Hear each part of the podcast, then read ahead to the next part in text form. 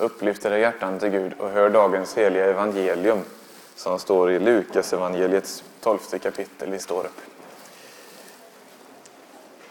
Någon i hopen sa till Jesus Mästare, säg åt min bror att dela arvet med mig. Han svarade Vem har satt mig till att döma eller skifta mellan er? Och han sa till dem Akta er för allt havbegär. En människas liv beror inte på överflöd av ägodelar. Sen gav han dem en liknelse. En rik man hade fått, eh, hade, mm, en rik man hade fått god skörd på sina jordar. Han tänkte för sig själv, vad ska jag göra? Jag har inte plats för hela skörden. Han sa, så här ska jag göra. Jag river mina lador och bygger större så att jag får rum med säden och allt annat jag äger.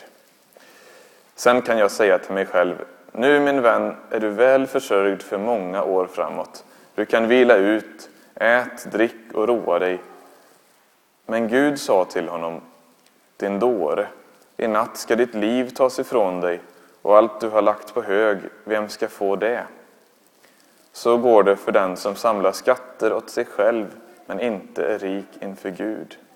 Så lyder det heliga evangeliet. Lovad vare du, Kristus. Varsågoda och sitt. Halleluja,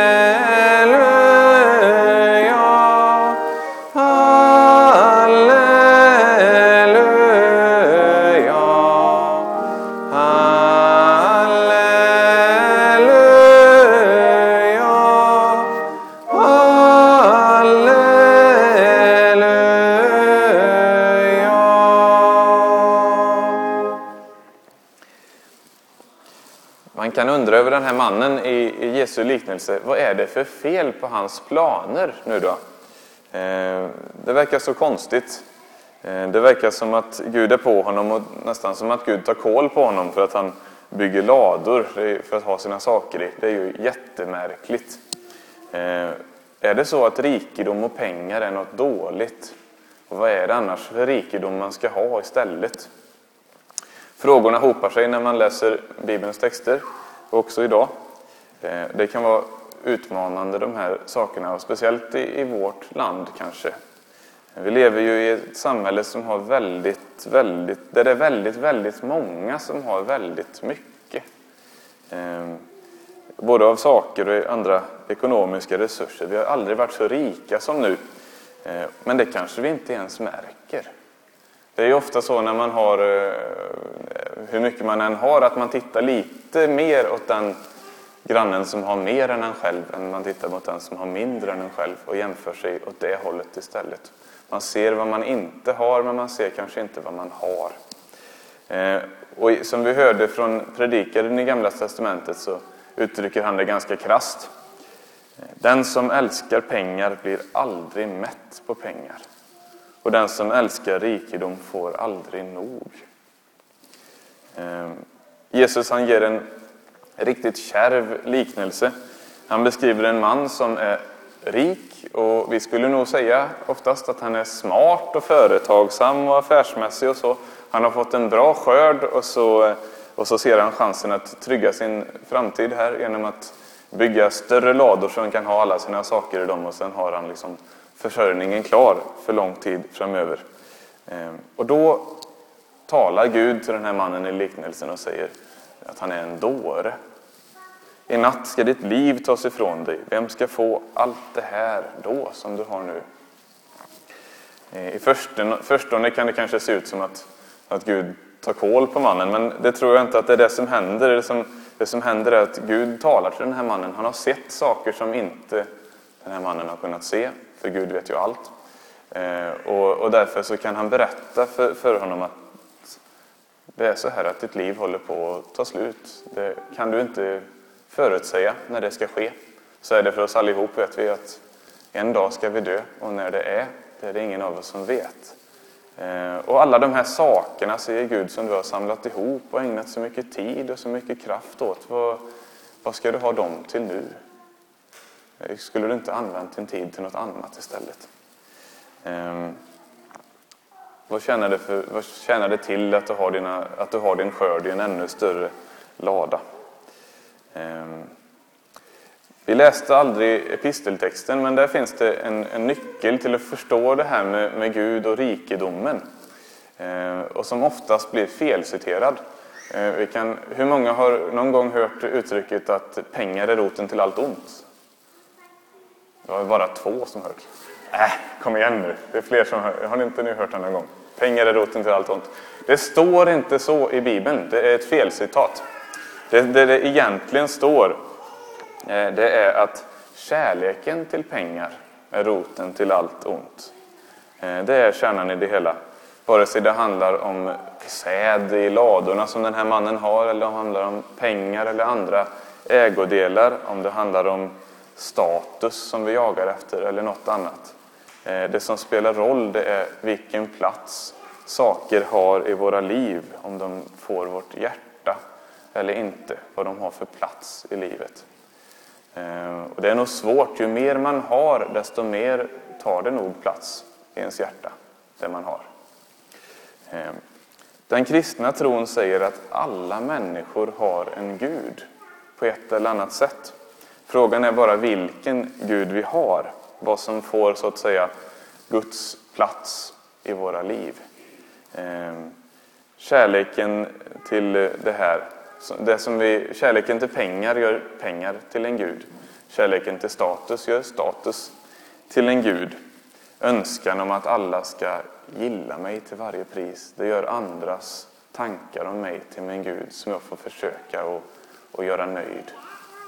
Ehm, ingenting av det här är i sig något dåligt förstås. Pengar i sig är inte roten till allt ont, det är kärleken till den. Ehm, men det är bara det att om vi tror att de här sakerna kan ge oss det vi innerst inne verkligen längtar efter, då har vi fel. De kan inte ge det. Ehm, mannen med ladorna, han har räknat ut kallt hur han kan bli oberoende och trygga sitt liv. Men det är ju bara det att det är självbedrägeri alltihop. Eh, han vet inte ens om han lever imorgon. Det vet ingen av oss. Ingen av oss har någonsin kontroll på livet, eller hur? Eh, hur skulle vi kunna ha kontroll på det på egen hand? Eh, säd i ladorna räcker inte på långa vägar för att ge oss någon sorts trygghet att stå på i livet. Eh, Jesus säger att då måste vi välja. Vi måste vända oss till den Herren som kan ta hand om oss. Grejen är den att jämfört med alla de här andra gudarna som vi kan ha i livet så är Gud, den riktiga guden, är god. Eh, han är allt gotts källa. Han ger oss varje ögonblick livet, eh, allt gott vi har i livet. Eh, vi vågar inte riktigt lita på att Gud är så god och därför så söker vi kanske på andra ställen och vänder oss till mycket sämre herrar. Ehm, och vi ska märka att de är ganska grymma herrar. Som sagt, den som älskar pengar får aldrig nog av pengar. Den som försöker att eh, få någon sorts kontroll på livet genom att hålla sig ung och vacker kan inte vara det för alltid. Det är också en grym herre att tjäna. Andra människor kommer tycka illa om mig. Det är också en, eh, andras gillande kan inte vara det jag bygger mitt liv på, ytterst sett. Ehm, vi får aldrig nog. Men ehm, den som söker Gud istället finner istället en som bryr sig om oss. En som vill ge oss vila och som vill ta hand om oss. Som är intresserad av oss för vår egen skull. Inte för vad vi kan prestera eller åstadkomma. Ehm, det är, de här andra grejerna kanske vi tror att vi styr över. I själva verket kanske det är de som styr oss. Eh, med Gud är det annorlunda. Vi kanske tror att han är en herre som vill härska över oss, men han är själva verket en herde som vill ta hand om oss. Eh, en som är en riktig Gud som har vårt bästa för ögonen. Eh, vi har allt att vinna på att lita på honom istället. Men det är uppenbarligen svårt för oss. Idag så är det lilla Ellis dopdag här. Eh, hon ska få vatten på sitt huvud i Faderns, och Sonens och den heliga Andes namn, i Guds namn. Eh, ni ska få en grundligare genomgång av det här med dopet en annan gång, konfirmander. Eh, men det viktigaste kan man säga det är att dopet det är Guds löfte till oss, var och en och personligen, Inte bara i största allmänhet eller om andra människor eller så, utan att just dig som jag nu vill höra ihop med genom det här löftet. Eh, du kan lita på att jag vill alltid dig väl. Jag är med dig alla dagar till tidens slut. Du kan alltid vända dig till mig med dina bekymmer, med din glädje, eh, med allt i ditt liv. Eh, jag, så säger Gud att jag önskar att du vill leva tillsammans med mig så jag får ta hand om dig. Tala med mig och lita på mig att jag är med. Eh, Jesus han återkommer hela tiden när han ska förklara hurdan Gud är. Så säger han att Gud är som en riktigt, riktigt bra förälder. Eh, och vi blir då, vi kanske inte är så smickrande, då blir vi ju mer eller mindre omogna barn allihop. Men det kanske är mer sant än vi, än vi vill kännas vid. Eh, som god förälder så vill Gud hela tiden vårt bästa.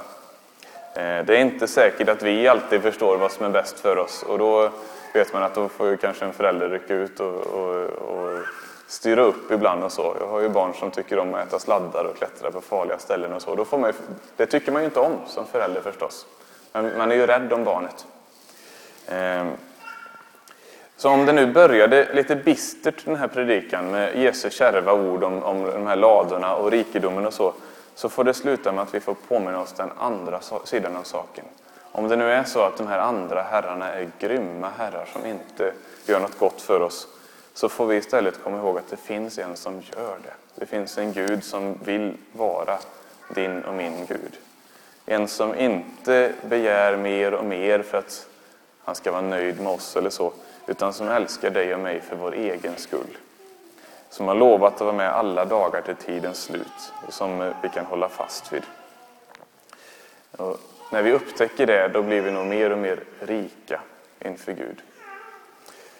Vi ska få fortsätta med att gå in i dopet här och vi får sjunga psalm 248, Tryggare kan ingen vara.